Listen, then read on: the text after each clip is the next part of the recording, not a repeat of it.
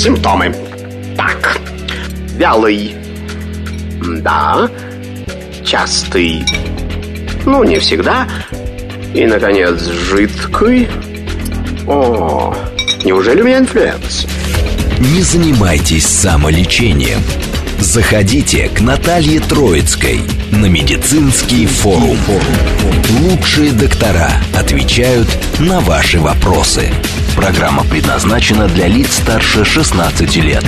Это медицинский форум в студии Натальи Троицкой. Здравствуйте. Поговорим о жидкой ткани, которая непрерывно циркулирует в наших сосудах и насыщает каждую клеточку нашего организма кислородом, о крови. На связи с нашей студией руководитель гематологической службы 52-й городской клинической больницы, врач-гематолог высшей категории, кандидат медицинских наук Елена Николаевна Мисюрина, наш друг. Елена Николаевна, здравствуйте. Здравствуйте. Как настроение, как дела? Давайте сразу с новости. Что за гематологический центр у нас 52-й? Что там происходит? Что там открылось? Ну, у нас э, осуществилась давнишняя наша мечта. А нам перед Новым годом сделали замечательный подарок. Это открыли отремонтированный корпус, э, куда вся гематологическая служба переехала, и теперь мы все находимся, все отделения, вся структура находится под одной крышей, в одном корпусе, и мы называемся теперь Межокружной гематологический центр городской клинической больницы 52. Супер. И как туда попасть? Ведь самый главный вопрос, как у нас с нефроцентрами, а, с ревматоидными центрами везде был. Так, а как туда попасть? Как туда попасть обычному человеку?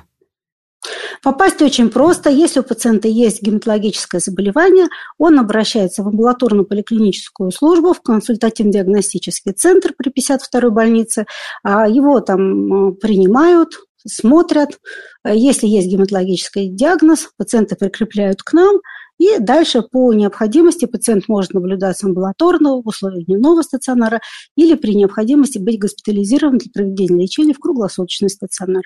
Здорово. Ну, тогда мы сейчас будем как раз о нашей кровушке ненаглядно говорить. Функция, в принципе, смотрите, вот так вот коснись вот анатомии какой-то, э, школьный даже материал. Ну, человек знает, э, и любой подросток, школьник, э, ребенок, что кровь это такое, такое жидкое вещество, без которого человек-то, наверное, жить-то и не может. А мы же все состоим из жидкости, да? А тут и такая наша волшебная, красивая красная. Кстати, почему она красная кровь? Вот напомним для всех нас. Ну, потому что есть такие кровяные элементы, как эритроциты, которые позволяют крови быть окрашенной в красный цвет. Вот так вот, все, запомнили. Ну и по поводу самого частого, давайте самого частого заболевания крови, анемия, которая прям вот звучит на каждом углу, и которую у нас, к сожалению, пытаются кто-то самостоятельно лечить, ну и беременные, и э, женщины, и просто все подряд, и подростки, мужчины и женщины, э, и народными средствами какими-то, и всем остальным. Начнем с основ заболевания. Что такое анемия? Ну, анемия – это когда у нас снижаются показатели гемоглобина, а снижаются показатели гематокрита, и у пациента становится значительно меньше, чем в норме эти показатели, и пациент начинает а, испытывать определенный дискомфорт в виде слабости, а, плохого самочувствия, сонливости. А, как говорится, утром встаешь, а у тебя уже нет сил.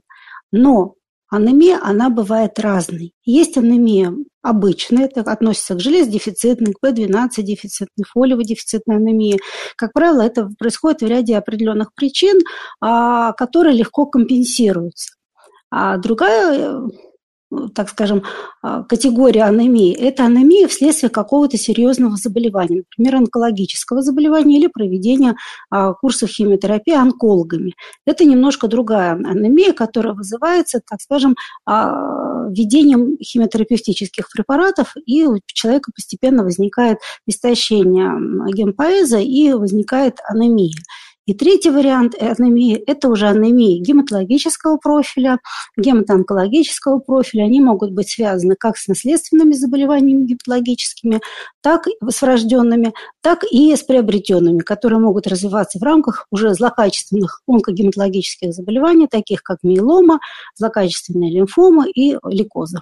Угу. Вот скажите, пожалуйста, а вот эту анемию, как вот ее, в общем-то, понять, какая она? Я понимаю, что это вообще-то врачи с этим разбираются. Когда приходит человек, вот, например, да, женщина, в основном женщины вот страдают, кстати, анемией, потому что ежемесячная кровопотеря у нас, да и вообще гормональные фонды, и беременности, и что все что угодно происходит у нас больше всех, либо у мужчин тоже бывает. Железодефициты, мы сейчас о ней, наверное, начнем говорить.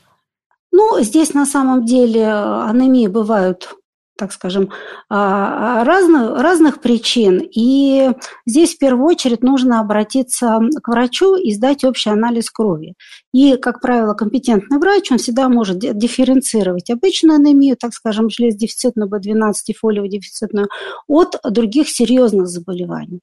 А, поэтому, скажем, самолечением заниматься не надо, нужно просто обратиться. Но если у женщины, например, а, частые э, кровотечения или большие объемы, по объему кровотечения ежемесячные, то здесь понятно, что, скорее всего, будет это элементарный а, путь за счет кровоточивости. Но а, а кровоточивость, она же тоже не бывает сама по себе. Значит, у пациентки есть какие-то гинекологические проблемы. И, соответственно, это комплексный подход, который пациентка должна решить не только там с врачом-терапевтом, гематологом, но и с врачом-гинекологом. Угу. А вот общий анализ крови, развернутый анализ крови, я еще помню, с лейкоцитарных формул, если я правильно вот сейчас сказала правильно, полностью. Да. Вот такой анализ, как часто нужно вот сдавать, ну, просто взрослому человеку 18 плюс в жизни, потому что мы сейчас о диспансеризации говорим, и помните, у нас тут и шатры здоровья летом, и чего хочешь вообще, сдавай на каждом углу, если тем более есть какие-то проблемы, а если действительно человек чем-то переболел, есть хроническое заболевание,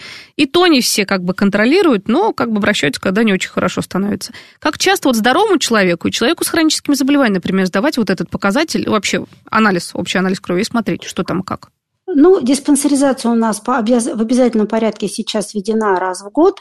Соответственно, как минимум один раз в год человеку нужно смотреть э, анализы.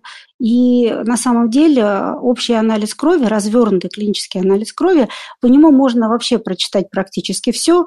Воспалительный э, процесс есть или нет, бактериальные инфекции есть или нет, э, вирусные инфекции есть или нет. То есть общий анализ крови, развернутый, нам обычно рассказывает вообще о тех э, моментах, о тех заболеваниях, о тех нюансах, даже как пациент сам может об этом не знать, а, что происходит с пациентом. Также мы можем увидеть и аллергический фон у пациента, и, например, какие-то определиться уже серьезные или несерьезные это заболевание. То есть общий анализ крови, развернутый в руках а, профессионального врача, грамотного, а, это всегда, так скажем, книга, по которой, которая расскажет, куда дальше идти, что делать, на что стоит обратить внимание, а что-то имеет просто обычный элементарный путь и достаточно хорошо лечится, там, например, прием препаратов железа или там, коррекция B12 и фолидефицитной анемии. А какие-то ситуации, они требуют уже более развернутого исследования, и в частности, даже когда у пациентки возник, пациентов возникает там, трехразковая цитопения, это уже настораживает и заставляет врача уже немножко более глубоко обследовать пациента, чтобы докопаться о причинах таких mm-hmm. изменений в общем анализе крови. Главное не самостоятельно сдавать анализ крови, у нас же так любят, и потом читать. Нормы, нормы, и звонить и писать всем вокруг и спрашивать, ну что, вот у меня тут что-то гемоглобин ниже нормы, вроде все остальное, но все, все остальное нормально, но тут один показатель. Видите, мы же сразу начинаем ну, на самом сходить. деле, э, ну, хороший тон, наверное, и правильный тон. А, наверное, все-таки, если у вас есть проблемы со здоровьем и э, нужно, есть какие-то проблемы, нужно просто найти своего врача, который бы мог это проконсультировать, это мог дать э, грамотные комментарии вашим анализам.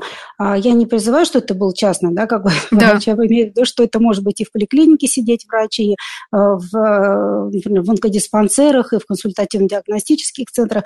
Просто нужно найти э, врача, с которым тебе комфортно общаться, который грамотный и который поможет тебе сориентироваться в тех проблемах, которые есть. Потому что когда ты занимаешься самолечением, например, часто говорят, даже если не брать только общий анализ крови, по свертывающей системе, ой, посмотрите, какой у меня там огромный там дедимер. А в это не учитывается момент, не учитывается, например, возраст пациента, хронические заболевания и не, состав, не сопоставляется, например, с другими показателями крови, а, коагулограмма, которые есть в этом анализе. И э, в зависимости от этого комбинации э, интерпретация анализа будет совершенно разная.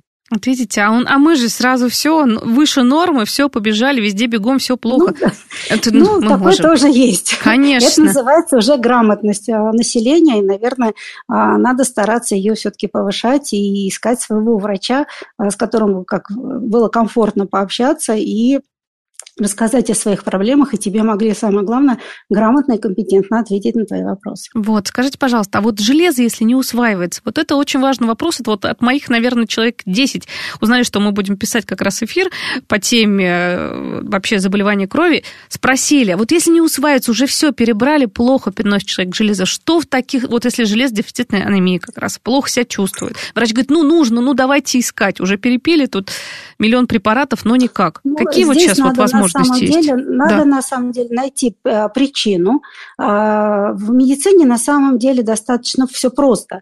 То, что есть симптоматика, которая нам говорит о тех или иных там, дискомфортах и проблемах в организме, но она, как правило, всегда возникает, должна быть какая-то перв, перв, первоочередная причина. Угу. То есть если мы понимаем, в чем причина, мы ее начинаем корректировать, и э, этот вопрос разрешается. У человека может быть, может у одного человека там атрофический гастрит, и железо банально не всасывается, у кого-то рефлюкс эзофаготит, у кого-то действительно pH э, желудка, например, не соответствует тому pH, при котором растворится железо при усваиваемости. Поэтому это разные моменты. Да? Здесь э, второй момент. Железодефицитная анемия. Человек, может быть, э, ему назначили препараты, назначили не в правильном режиме прием. Да, например, дали на неделю, на две, да, а может быть, надо три месяца давать, чтобы у нас еще и депо насытилось железом, и тогда у нас уровень гемоглобина и уровень железа будет нормально держаться а, в обычном анализе крови, даже когда мы перестанем принимать. То есть здесь а, многогранные причины. Да? У человека может быть онкологический процесс, который будет, ну, так скажем, а, железо, дефицитная анемия, это будет вторичный фактор, а первичный, например, миома у женщины. То есть здесь, понимаете, здесь нельзя об этом говорить, вот у меня не усваивается. Да. Значит, не нашли первопричину. Почему железо не усваивается? Всегда надо найти причину. Как только находится причина и находится тот ключик, откроет этот замок и ответит на все вопросы. А причину тут может и гинекологу, и к эндокринологу, и гастроэнтерологу. Эндокринолог, конечно. Здесь э, ну, человеческий организм, он же не состоит из разных э, органов, которые сами по себе работают. Это единый механизм, который, единый организм, который работает очень слаженно, очень гармонично и э, логично что за что цепляется, что от чего зависит, а, что вызовет в конкретной ситуации разные этапы там, симптоматики, например, да, при каких-то заболеваниях. Поэтому здесь надо к этому относиться, и кровь – это не просто кровь, да, это орган, он просто жидкий орган. Да. Так вот, вот еще какой? Без него же вообще не существует вот. вообще человеческий организм. Вот. Поэтому здесь надо как раз кровь, она нам показывает а, все, что происходит с пациентом. Поэтому и я еще раз говорю, что здесь э, должен быть грамотный, компетентный врач, который поможет с этим разобраться. Лена Николаевна, а вот по поводу питания, БАДов абсолютно разных, которые пытаются ну, как раз гемоглобин поднять или еще что-то, вот улучшить, э, там, например, жидкость крови, я не знаю даже, разжижить и прочее, прочее. Ну, ну, ну вот, ну, извините, Главное но... не разжижить до кровотечения. Вот потом. да, а у нас же могут так, ну а что же. Причем какие-нибудь, я не знаю, лимоны, все что угодно принимают, в любых количествах, я понимаю. Ну, да. Вы знаете, я на самом деле не противник разных э, дополнительных, э, так скажем, угу. применения разных препаратов, разных добавок. Если человеку хочется, он в это верит, ну почему нет? Но все должно быть разумно. А, должно быть понимание, что происходит с организмом, должно, должно быть понимание, как это откорректировать. И уже к этому можно добавлять а, какие-то дополнительные препараты, БАДы, добавки. Но когда у человека есть серьезное заболевание, он пытается а, БАДами, добавками что-то улучшить, при этом теряется драгоценное время для поиска первопричины этой проблемы, и когда э, проходит энное количество времени, там месяц, полгода, иногда год, человек пытается самостоятельно что-то улучшить, что-то довести до совершенства, как ему кажется, да, потом человек может столкнуться с очень серьезными проблемами, например, с той же онкологией, с той же гематологией, mm-hmm. которые просто в течение этого времени ну, проглядели, не досмотрели, ровно потому, что человек верил в какие-то БАДы, добавки. В первую очередь надо понимать, что у тебя все с организмом хорошо, и, ну, как сказать, не надо. Лучший враг хорошего. Вот, вот именно, да. Может, даже иногда лишний раз ничего и не надо добавлять, а у нас, ну как-то, улучшить здоровье. Ну, нас также любят повысить иммунитет. Конечно, да, это же... Ну, расскажи, вот как раз... лекарство да. Вот. Елена Николаевна, ну скажите уже, пожалуйста, у нас уже каждый специалист по поводу этого высказался, что мы все любим поднять иммунитет, все, тем более вот в этот период, когда все активно болеют, и грипп, и всякий ковид у нас будет уже как ОРВИ обычно, но тем не менее. Если, если человек, например, понятно, что мы э, живем по факту в полярной ночи, да, солнца у нас бывает крайне мало зимой, у нас большие перепады температуры. А, понятно, что организм бывает несколько ослаблен, потому что недополучает того, что он получает летом, в весенний период, когда другая погода, другое, другая инсоляция, а, другое, ну, так скажем, общее состояние. Здесь, естественно, можно принимать витамины, но опять все должно быть грамотно и разумно. А, есть сейчас опция доступна, посмотрите уровень витаминов у вас в организме. Потому что большое количество витаминов, а, его гипериспользование разных витаминов, оно тоже не полезно, потому что оно тоже может привести к развитию, к увеличению, более скорому развитию опухолевого процесса, потому что опухолевые клетки, они так скажем, э, витамины не показаны при опухолевых заболеваниях, а витамины не показаны в большом количестве, когда у человека, например, без контрольно он это принимает, он может начать, начаться побочные эффекты от этого. Человек может начать чесаться, чихать, высыпания какие-то быть. Это тоже не полезно. Все должно быть в меру. Но основное, что я хотела сказать, что да. лекарства от повышения иммунитета нет. Вот. Ни, еще ни, один, ни одна компания не придумала препарат, выпил или ввел его, и иммунитет повысился. Есть препараты, которые позволяют справиться с инфекцией, позволяют откорректировать бактериальную или вирусную инфекцию. Есть препараты, которые позволяют полечить э, аутоиммунные какие-то заболевания, ревматологические заболевания, которые показаны после химиотерапии препараты мы вводим для того, чтобы стабилизировать определенный уровень иммуноглобулинов. Но это не препараты для повышения иммунитета у здорового обычного человека.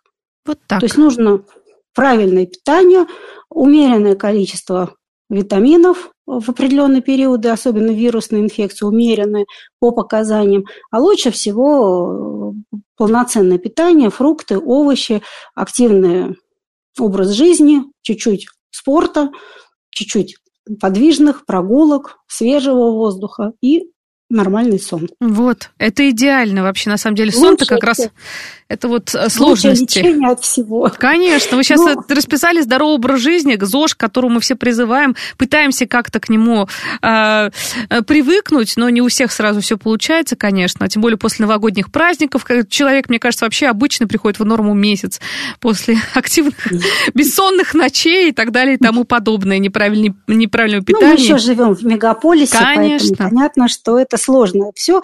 Ну, к этому надо стремиться, но, опять же, если не получается все сделать идеально или хотя бы приблизиться к какому-то объему рекомендаций, которые врачи во всем мире дают, то, ну, как минимум, не надо и гипертрофированно надеяться на какой-то один из методов, который вам поможет вот чего-то сильно быстро добиться. То есть все хорошо в меру. Да. Это идеально. Елена Николаевна, вот у нас есть какая-то статистика по гематологическим заболеваниям? Вот хотелось бы вернуться, какие они у нас есть, какие еще самые, вот, можно сказать, популярные, топовые, не хотелось бы это слово говорить, но самые часто распространенные заболевания. Анемия, это мы уже выяснили, да, три вида. Вот железодефицитная, ну, анемия, она прям... Да, они на самом деле сейчас относятся Гематологи к уже так и... Я поняла, да? что вы так рукой машете, врач да, может это ерунда. это полечить, так. это не такие серьезные ага. проблемы. Так, а какие вот действительно серьезные проблемы заболевания у ну, нас? Ну вот одни из серьезных проблем, я бы могла сказать, это а, лимфопролиферативные заболевания, это заболевания множественной миеломы и лимфопролиферативных заболеваний. Uh-huh. А множественные миеломы – это в основном заболевания пожилых пациентов, и очень часто оно начинается с того, что у пациента появляются какие-то а, боли в ноге, в руке, прострелы, и человек начинает ходить по врачам, а, невропатолог, мануальный терапевт, массажа. Тем самым теряется драгоценное время, и иногда вот у нас просто на самом деле серьезная такая проблема, над которой мы выявили там год назад, э, о ней говорили, это после ковида это все сохранилось, а, над которой сейчас все активно работают, все гематологические центры, гематологи Москвы, это более ранняя выявляемость а, заболеваний множественной миеломы.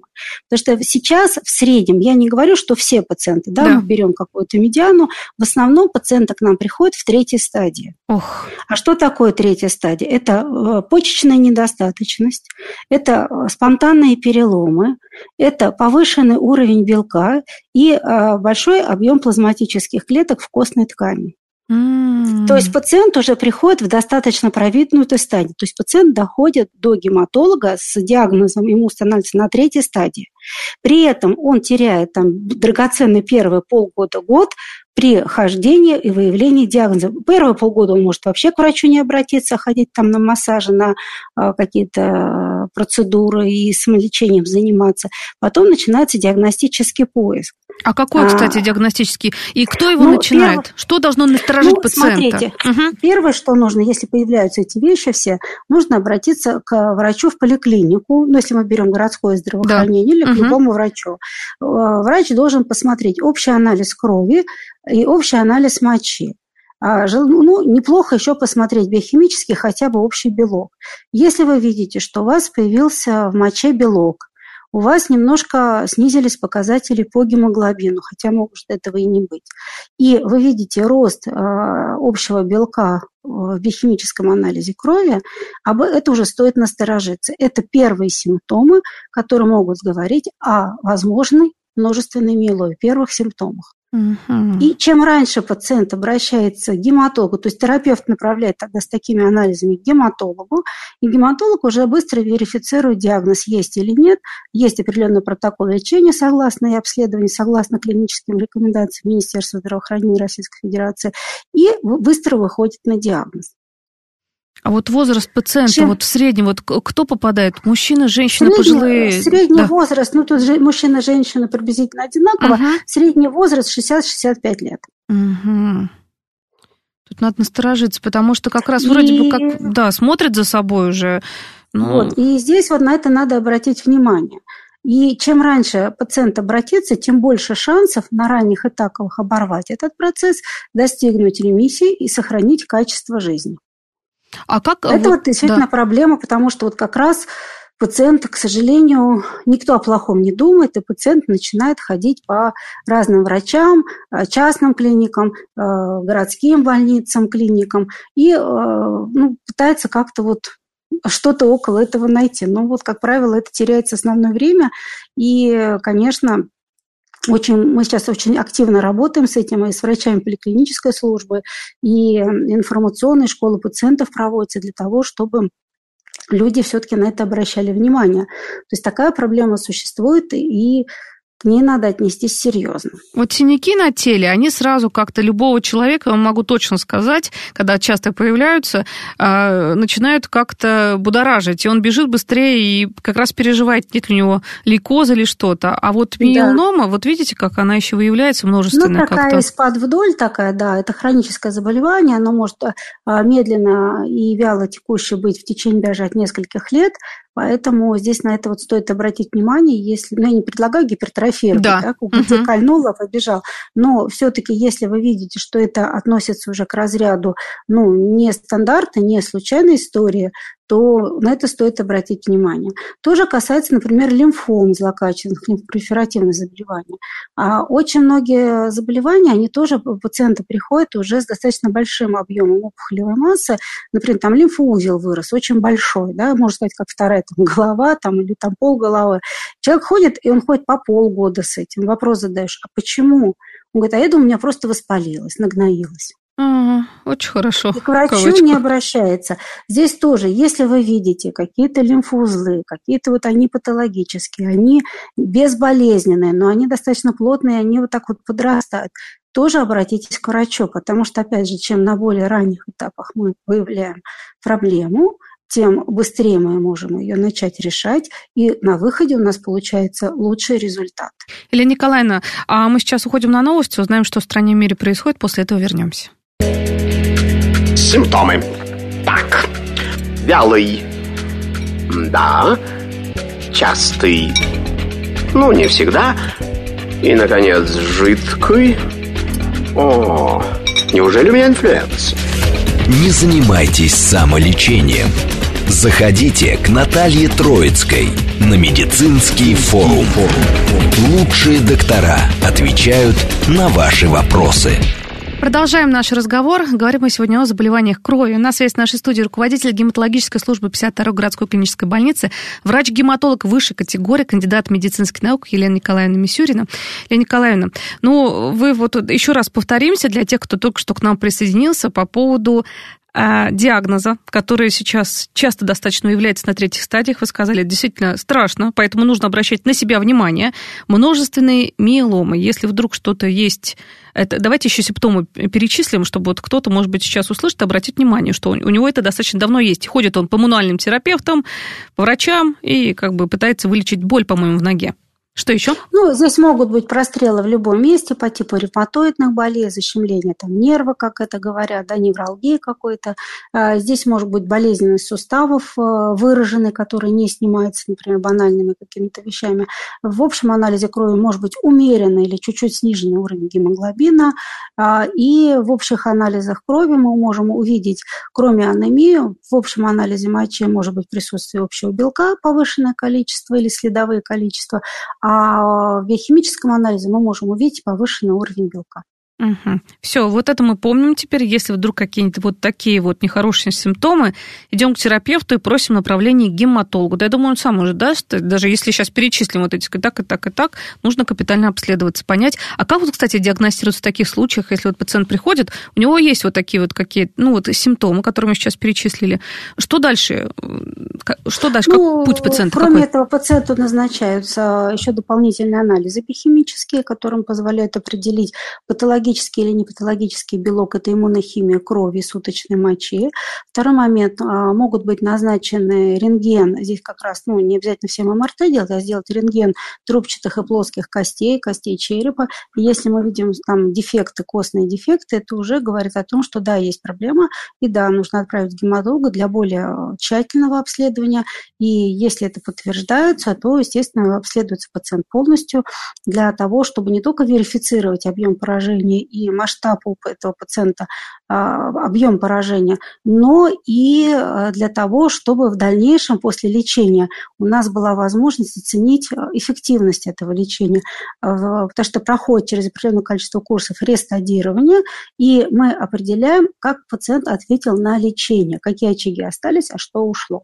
Угу. Ну, как правило, три, если третья стадия, мы сейчас, конечно, призываем всех, вот опять же, обращать на себя внимание, потому что выявляемость всех вот таких э, жутких заболеваний на первых-вторых стадиях, хотя бы на вторых, да, это уже это другой прогноз, да. А когда третья, четвертая, то там каков прогноз, как правило? Нет, прогноз он обычно хороший, да. с учетом того, что сейчас обеспечение лекарствами очень хорошее. Сейчас за счет того, что были созданы в Москве четыре гематологических центра, которые позволяют э, которые позволяют э, обсуждать э, эффективное лечение, увеличивается общая выживаемость больных. Угу. А, и кроме этого, а, есть возможность проведения на первых этапах высокодозной химиотерапии, включающей аутологичную трансплантацию костного мозга. Сейчас москвичам всем имеют возможность получить эту услугу, эту высокотехнологичную помощь, а, которая сейчас доступна всем. То есть в двух гематологических центрах Москвы проводится трансплантация костного мозга. То есть для москвичей сейчас вообще проблем – с лечением гематологических заболеваний нет. Есть условия, есть лекарства и есть все технологии. Все на первых этапах зависит от самого пациента и от первичного звена э, который, куда обращается пациент. Поэтому настороженность у врачей должна быть, и мы работаем с тем, чтобы повышать уровень образования и настороженности в этом направлении э, врачей первичного звена. Ну а у пациентов немножко, наверное, большая ответственность к своему здоровью и а, понимание, что нужно все-таки на какие-то вещи обратить внимание, а не ждать, когда станет совсем не очень хорошо. Ну да, или когда уже приходится скорую помощь вызывать, в каких-то случаях нет, нет и нет, еще обращаемся. Здесь просто, да. когда мы на более по поздних стадиях начинаем лечить, просто в процессе лечения пациент получает, ну, как бы большее количество осложнений, тяжелее проходит лечение. То есть мы по факту добиваемся хороших результатов, но для самого пациента это немножко более тяжелее, нежели бы у пациента была первая, вторая стадия. На этих стадиях мы его начали лечить. Лена Николаевна. Так скажем, качество да. жизни, да, меньше проводит времени в больнице, да. меньше осложнений, то есть провел курс, ушел домой, провел курс, ушел домой. И если все проходит хорошо, то на первых этапах это вообще э, дневной стационар. Вот так вот. Ну, по поводу пересадки костного мозга, конечно, тоже много всяких мифов входит везде. У нас же э, пациенты все подготовленные приходят к специалисту. Уже практически гематолог напротив тебя сидит и начинает доказывать, а это третье, десятое, а может вот так, а может вот так. Вот тут, конечно, хотела бы я просто к пациенту обратиться, чтобы доверять врачу. Вот об этом всегда говорим с онкологом, со всеми специалистами, ревматологами, эндокринологами. Когда доверяешь своему родному врачу, все будет хорошо. И по пути вы правильно упадете вместе. Ну, я здесь хотела бы еще добавить, что а, пациентам никто не запрещает получить еще второе, третье, четвертое, пятое экспертное мнение. Главное не запутаться в этих мнениях, а то можно да, уйти ну, и ходить год по всем ну, специалистам. Ну, не, но здесь еще такой момент, что нужно все-таки каждому пациенту найти своего врача, потому что бывает а, все замечательно, все хорошо, например, вот э, чисто эмоционально, ну, не очень подходит. И это тоже очень большой процент, потому что от настроя пациента на лечение, от его коммуникации мотивации и желание сотрудничать с врачом и совместно с врачом преодолеть заболевание, вылечиться, зависит по факту, ну, я бы сказала, 50% успеха того, что мы делаем. Вот так вот. Ну, прекрасно. Давайте поговорим о раке крови, потому что это очень животрепещущая тема, и все боятся и переживают, хотя я понимаю, что вот в процентном соотношении, если по самое частое заболевание там, онкологические у взрослых, это все-таки не рак крови там на первых местах, да, но в первой пятерке, наверное, есть. Честно, не могу тут сейчас... Ну, у нас, да. получается, шестое место мы занимаем uh-huh. в структуре городского онкологического онкорегистра, гематологические заболевания. Но из онкогематологических заболеваний первое место занимают лимфопролиферативные заболевания, множественные миелома, и дальше уже идет все остальное. И если мы обсуждаем как вот рак крови или лейкемия, да. это уже там пятое-шестое место, частота встречаемости 4 случая на 100 тысяч населения. Uh-huh. Ну вот, знаете, вот мы цифры-то говорим статистику, и она как бы не пугается. Э, ну, людей не пугает, но когда человек сталкивается с этим, тем более с какими-то острыми сразу, вот острый лейкоз, например, я знаю, что это такая за патология, да, у меня тетя болела. Это действительно, ну, серьезная вещь. И начинаешь пугаться, собирать везде информацию, переживать и прочее, прочее, прочее. Вот, вот может, поговорим как раз о, об острых хронических формах, потому что я знаю, все вот начинают пугаться, хотя а, сейчас, во-первых, я могу просто от себя сказать, что онкогематологические заболевания лечатся и лечатся хорошо, препаратов и разных видов терапий, очень даже много, даже несмотря, что диагноз действительно такой страшный, когда читается и прочее. Начнем, наверное, с острого лейкоза или как? Или хронический давайте, лейкоз? Давайте да. начнем с острова, а закончим благоприятной да. хронической да, темой. Да, острый, вот так мы. Острый лейкоз. Вообще, скажите, вот, вот это, вот, не знаю, вот где-то собирала информацию в интернете, смотрела везде. Это в основном молодых людей все-таки а, вот э, проявление вот такое агрессивное. А, онкогематологическое а, в либо это вот болезнь кого? Почему возникает вообще? Я понимаю, что причину вообще онкологических заболеваний никто не может найти. Что вдруг происходит в организме? Что за поломки? Что раз и понеслось? Ну, начнем с того, что лейкоз – это все-таки заболевание в основном пожилых пациентов, то есть с возрастом количество и частота встречаемости острого лейкоза, она увеличивается. Другое дело, когда мы обсуждаем, что если молодой человек заболел, а это не исключено, это и детишки болеют, и молодые взрослые болеют, и просто взрослые люди болеют. Естественно, опция лечения и достижения хорошего результата, чем моложе пациент, тем их выше ну, в силу того, что нет сопутствующей патологии, uh-huh. молодой возраст, более выносливый и организм, и, соответственно, мы добиваемся больших результатов. Мы можем, чем моложе пациент, тем более высокодозную химиотерапию мы можем использовать. А лейкоз – это что значит такое? Это заболевание, при котором повреждается стволовая клетка, самая первая родоначальник всего кроветворения в организме.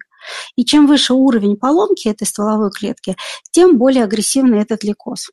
Тем более высокодозную химиотерапию мы должны проводить. Почему это происходит? Ну, на этот вопрос, я думаю, что мне ответит ни один онколог, ни один гематолог, вообще ни один а, человек, потому что причины могут быть разные, от радиации, от инсоляции, облучения, всего чего угодно. Но в любом случае однозначно сказать, почему и что нужно сделать, чтобы это предотвратить, вам не скажет никто. А вот не как... сейчас, да. не вчера, я надеюсь, думаю, и не завтра. Это не, не завтрашняя, не послезавтрашнего дня история. А вот какие симптомы должны насторожить, вот насторожить человека, если у него, например, все хорошо? Ведь так бывает вот по поводу синяков. Помните, на теле я в начале эфира говорила, вот как раз э, это вот самый частый какой-то симптом, что появляются какие-то синяки, кровопотеки периодически. Ну, появляются, ну, не всегда, да, конечно. Да, да, ну вот часто бывает появляются синячки, человек начинает думать, что это случилось, идет, сдает анализ, и там видит, ему говорят, что вам срочно надо гематологу. За счет чего? За счет того, что снижается за, за счет выработки патологических клеток, патологического уклона, то есть нормальное кроветворение замещается опухолем патологическим. За счет этого нормальные ростки кроветворения у нас начинают ну, терять свои позиции. И снижаются показатели тромбоцитов, за счет этого могут снизиться и появиться все синячки. За счет этого возникает изменение в свертывающей системе, и возникает такая проблема, как кровоточивость, это относится уже к названию медицинской коагулопатия. И дальше мы можем увидеть анемию, мы можем увидеть как снижение лейкоцитов ниже нормы, так и резкий рост лейкоцитов выше нормы. И, как правило, это всегда находка, это всегда неожиданно. Очень часто бывает, если пациента куда-то человек едет отдыхать или по каким-то причинам ну, болел и решил вдруг сделать анализ, как правило, это всегда становится неожиданностью для пациента. Поэтому она называется острой, возникшей внезапно. Предугадать его, что предупредить как-то. Да. Это, ну, на настоящий момент это невозможно. Нет никаких методик, никаких препаратов, и по факту как-то вот предугадать эти вещи, к сожалению, невозможно. Но если это случилось. Лейкоз – это на самом деле самое агрессивное течение всей онкологии, онкогематологии. И гематологи как раз а, единственные специалисты, которые занимаются лечением этого заболевания, потому что это лечение высокодозной химиотерапии. Мы работаем на нулях клетках, то есть мы вводим препараты пациенту и заставляем уничтожаем по факту все кроветворение, которое у него было до этого, патологическое, опухолевое, и заставляем, чтобы через 2-3 недели после окончания курса химиотерапии начал снова расти, восстанавливаться костный мозг, и он был здоровый. Угу. И уже начинается здоровое кроветворение, и мы говорим, что пациент находится в ремиссии. Но для того, чтобы закрепить эту историю, нужно провести еще несколько курсов, а в идеале молодой пациент, если провести еще трансплантацию костного мозга. Ну вот, вот прогноз по острому лейкозу. Я же понимаю, что вот мы как раз, вы говорите, Наташа, давайте начнем с него, потому что он сам неблагоприятный, сам да. такой страшный. Ну, смотрите, вот если мы раньше обсуждали, что у нас общая пятилетняя выживаемость – это около 45% а, больных без трансплантации, если мы, то с трансплантацией цифра вырастает в 2,5 раза. Если пациенту сделали трансплантацию костного мозга, неважно, от донора, частично родственного, там, частично совместимого, от неродственного донора, то его выживаемость пятилетняя этого пациента, ну, этой когорты пациентов, она увеличивается в два с половиной раза, то есть приближается к 80-85, а то и 90 процентов. Это вообще великолепно. Главное вовремя это выявить. Вот. И самое главное, в условиях сейчас городского здравоохранения эта опция трансплантации доступна. То есть мы сейчас работаем на этом, мы работаем и не только с собственной трансплантацией стволовых клеток, но и с донорской трансплантацией. И сейчас делается максимально все для того, чтобы эта технология была максимально доступна, и по факту каждому пациенту, которому нужна трансплантация, он мог ее получать. Вот такой вот девиз, лозунг сейчас в этом направлении в рамках трансплантации костного мозга. Лена Николаевна, вот давайте еще раз напомним, какой анализ нужно в принципе сдавать. Общий обычный анализ. Развернутый общий либо анализ нет? крови. Развернутый. Развернутый анализ крови. Просто общий анализ крови. Потому что какие-то вот эти клеточки бласта, нормобласта, это я уже вот выучила. А да, все, нет, ну они увидятся. Их морфолог увидит э, при просмотре анализа, об этом напишет и сразу же вам при выдаче анализа сразу же скажет, что вам нужно гематологу. Потому что с заболеванием острый лейкоз ходить и ждать что я еще чуть-чуть вот это, сейчас вот еще туда, может быть, куда-то слетаю. Нельзя. То есть лейкоз, если он есть, по факту его надо было еще вчера лечить. То есть чем раньше опять пациент обращается, тем больше э, шансов, что проведется, поведется курс химиотерапии и посткурсовой период будет без инфекций, без осложнений, э, с лучшими результатами, с лучшим, лучшей переносимостью курсов. Соответственно, здесь ну, не лечиться нельзя. Поэтому это и нужно. А что касается более пожилых пациентов, да. А, естественно, их тоже лечат. И тоже есть препараты для пожилых пациентов. И, соответственно, если там несколько лет назад это была такая безысходность, то сейчас есть препараты, есть программа терапии, которая позволяет пациентам пожилого возраста, старшего возраста провести тоже курсы химиотерапии. Но здесь не надо забывать а, вообще о том, что а пациента, когда мы будем проводить химиотерапию, мы же оцениваем его и соматический статус, да. и возраст пациента. И в некоторых случаях, когда пациенту, например, за 80 плюс, там 90 плюс, иногда лучшая история это какие-то более легкие э, препараты, там таблетированные препараты и сопроводительная терапия, там трансфузии, переливание компонентов крови, там лечение инфекций. И вот эта лучшая сопроводительная терапия вот в совсем почтенном возрасте, она иногда значительно дает больший и лучший результат, чем какой-то более агрессивный подход э, к ведению ведению вот таких вот совсем, так скажем, ну, серьезно, да, очень, да, да тяжело. Да, потому что мы же не можем, да, у пациента, ну, там много бывает сопутствующей патологии, и риски, например, неблагоприятного исхода при более агрессивном подходе к этой категории больных, оно, как правило, не приносит свои желаемые результаты, и здесь мы еще обсуждаем не только результат лечения, но и качество жизни где живет пациент, как он живет пациент, а с кем он общается, потому что иногда лучше пообщаться дома, поговорить с близкими, в окружении любимых людей, нежели с тяжелыми инфекционными осложнениями в больнице на койке. И по результату никто не выигрывает от этой ситуации в первую очередь пациент. Это точно. Вывод, дорогие друзья, хотя бы раз в год надо сдавать кровь, развернут анализ крови и вообще, вообще проходить диспансеризацию на секундочку. Следить за своим здоровьем, если что-то беспокоит, то бежать. Бежать к специалисту, не ждать, что рассосется, пройдет, что-нибудь попью, что-нибудь попшикаю сейчас э, постройнее, перейду на правильное питание, нет. Есть какие-то нехорошие показатели, бегом, бегом, бегом, или какие-то и симптомы. Как раз, вот, и как раз в этой ситуации я категорически против, когда людей начинают настраивать на БАДы, на какие-то непонятные травки, да. непонятный пан над его головой. Вот эта ситуация, она категорически вот против именно в этой ситуации. Если есть серьезное гематологическое заболевание, сначала к врачу, к специалисту, вылечитесь, получите ремиссию, а потом, когда стигнете ремиссию, вас снимут с лечения, можете делать со своим организмом все, что хотите. И то, пожалуйста, аккуратнее, а то ведь во все тяжкие сразу, вперед из песней. Переходим к хроническому лейкозу, Елена Николаевна. А это-то что у нас? Хронические заболевания, они бывают лимфопролиферативные и миопролиферативные. На самом деле эта категория, конечно, плохо, когда человек заболевает, ему рассказывают о том, что есть все-таки гематологическое заболевание, но из всей категории гематологических заболеваний это все-таки э, та категория болезней, которая э, имеет очень э, длительный период так скажем, хронического течения, неагрессивного, лечение амбулаторное, таблетками и очень хорошую общую выживаемость. Например, хронический миелоликоз Выживаемость там сейчас 12-15-летняя рассматривается практически 95%. О, так это просто как будто хроническое заболевание. Ну, такое серьезное. Ну, это, да, но это опять же только благодаря тому, что человеку правильно верифицировали диагноз, правильно определили те маркеры, которые должны быть определены при этом заболевании, и правильно назначена терапия. И в течение всего заболевания за пациентом правильно наблюдать с определенным интервалом, с определенной коррекцией препаратов, и тогда качество жизни, общая выживаемость у пациента, она великолепная. Пациент может спокойно работать, быть социально активен.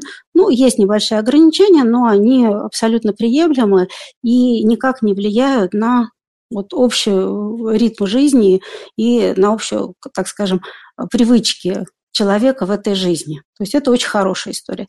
Тоже относится и к хроническим миопролиферативным заболеваниям, и хроническому лимфоликозу. Опять же, иногда даже хронический лимфоликоз, если мы выявляем, это больше заболеваний тоже пожилых пациентов, но если мы его выявляем, и это ранние стадии, то пациенты могут от 5, 10 и 15 лет вообще просто наблюдаться без mm-hmm. какой-либо терапии. И терапия назначается только при определенных изменениях крови, при прогрессии заболевания. Но опять же, здесь длительность заболевания у пациента очень, ну как бы на всю жизнь, но она, так скажем, не лишает его социальной активности, возможности работы, общаться, перемещаться. И эта история амбулаторная. Понятно, в каждой группе бывают свои нюансы, есть более тяжелые пациенты, есть какие-то осложнения пациента, но, в общем, для общей массы, общей когорты этих пациентов это ну, не такой большой процент, и на самом деле хорошо лечится. Главное вовремя диагностировать, правильно наблюдать в течение всего заболевания, ну и выполнять рекомендации врача. А у меня вот такой вопрос. А все-таки вот лейкоз может быть хроническим заболеванием? Вот хронический лейкоз. По-моему, еще белокровие, кто... вот белокровие это вот это, это же... Белокровие вот... это острый лейкоз. Это острый лейкоз, вот. Ну, знаете, мы как да. между собой шутим, что да. мы острый лейкоз за счет новых препаратов, за счет э, новых технологий мы его переводим в хронический. хронический. Да, то есть пациента бывает не достигнута ремиссия, а, не полный ответ, но мы начинаем пациента вот новые препараты, новые комбинации, там экспериментальные протоколы бывают используются, но и, например, большой шанс для пациентов, особенно с острыми лимфобластными лейкозами, это современные новые технологии, которые сейчас тоже начинают у нас получать свое определенное развитие, это клеточные технологии, это картитерапия. Ух ты, это вот не так давно у нас появилось, да, вот только-только-только? Ну, это начинает развиваться, оно на самом деле, ну, уже давно витает в воздухе, в разных странах оно на разных этапах развития, где-то очень впереди планеты все, где-то э, менее. Ну, вот в силу разных обстоятельств у нас сейчас вот тоже появляются ростки этих технологий, и с учетом того, что эти технологии уже в ближайшие год-два будут а, внесены в рекомендации международные по лечению определенных нозологий, то, конечно, сейчас этому уделяется большое внимание, и активно начинаются все а, участвовать в разработке, в создании и в применении этих технологий. Ну и пару слов про профилактику заболеваний крови. Самая главная профилактика какая для обычного взрослого здорового человека? Ну, вы знаете, здесь, наверное, каких-то золотых правил нет. Я повторюсь, скажу, что все должно быть в меру. Если вы едете на море и загораете, то все должно быть тоже в меру. Не надо лежать, загорать на солнце до черноты, до того, чтобы кожа начинала слезать с вашего тела. Если э, питание должно быть, э, стараться избегать стрессов. Э, ну и самое главное, это, наверное, проводить каждый год диспансеризацию и при выявлении каких-то подозрительных моментов, непонятных моментов, тех моментов, которые не могут вам дать ответ, например, а, вы сами себе или вот человек, к которому вы этому обратились, то обратитесь к специалисту, чтобы мы на ранних этапах могли начать диверифицировать э, диагноз, а, оказать медицинскую помощь, провести лечение. И поверьте, гематология – это та область, которая сейчас хорошо лечится, и э, есть возможность помочь, и чтобы человек дальше продолжил жить с счастливой жизнью. Спасибо большое. Спасибо. На связи с нашей студией руководитель гематологической службы 52-й городской клинической больницы, врач-гематолог высшей категории, кандидат медицинских наук Елена Николаевна Мисюрина. Благодарю.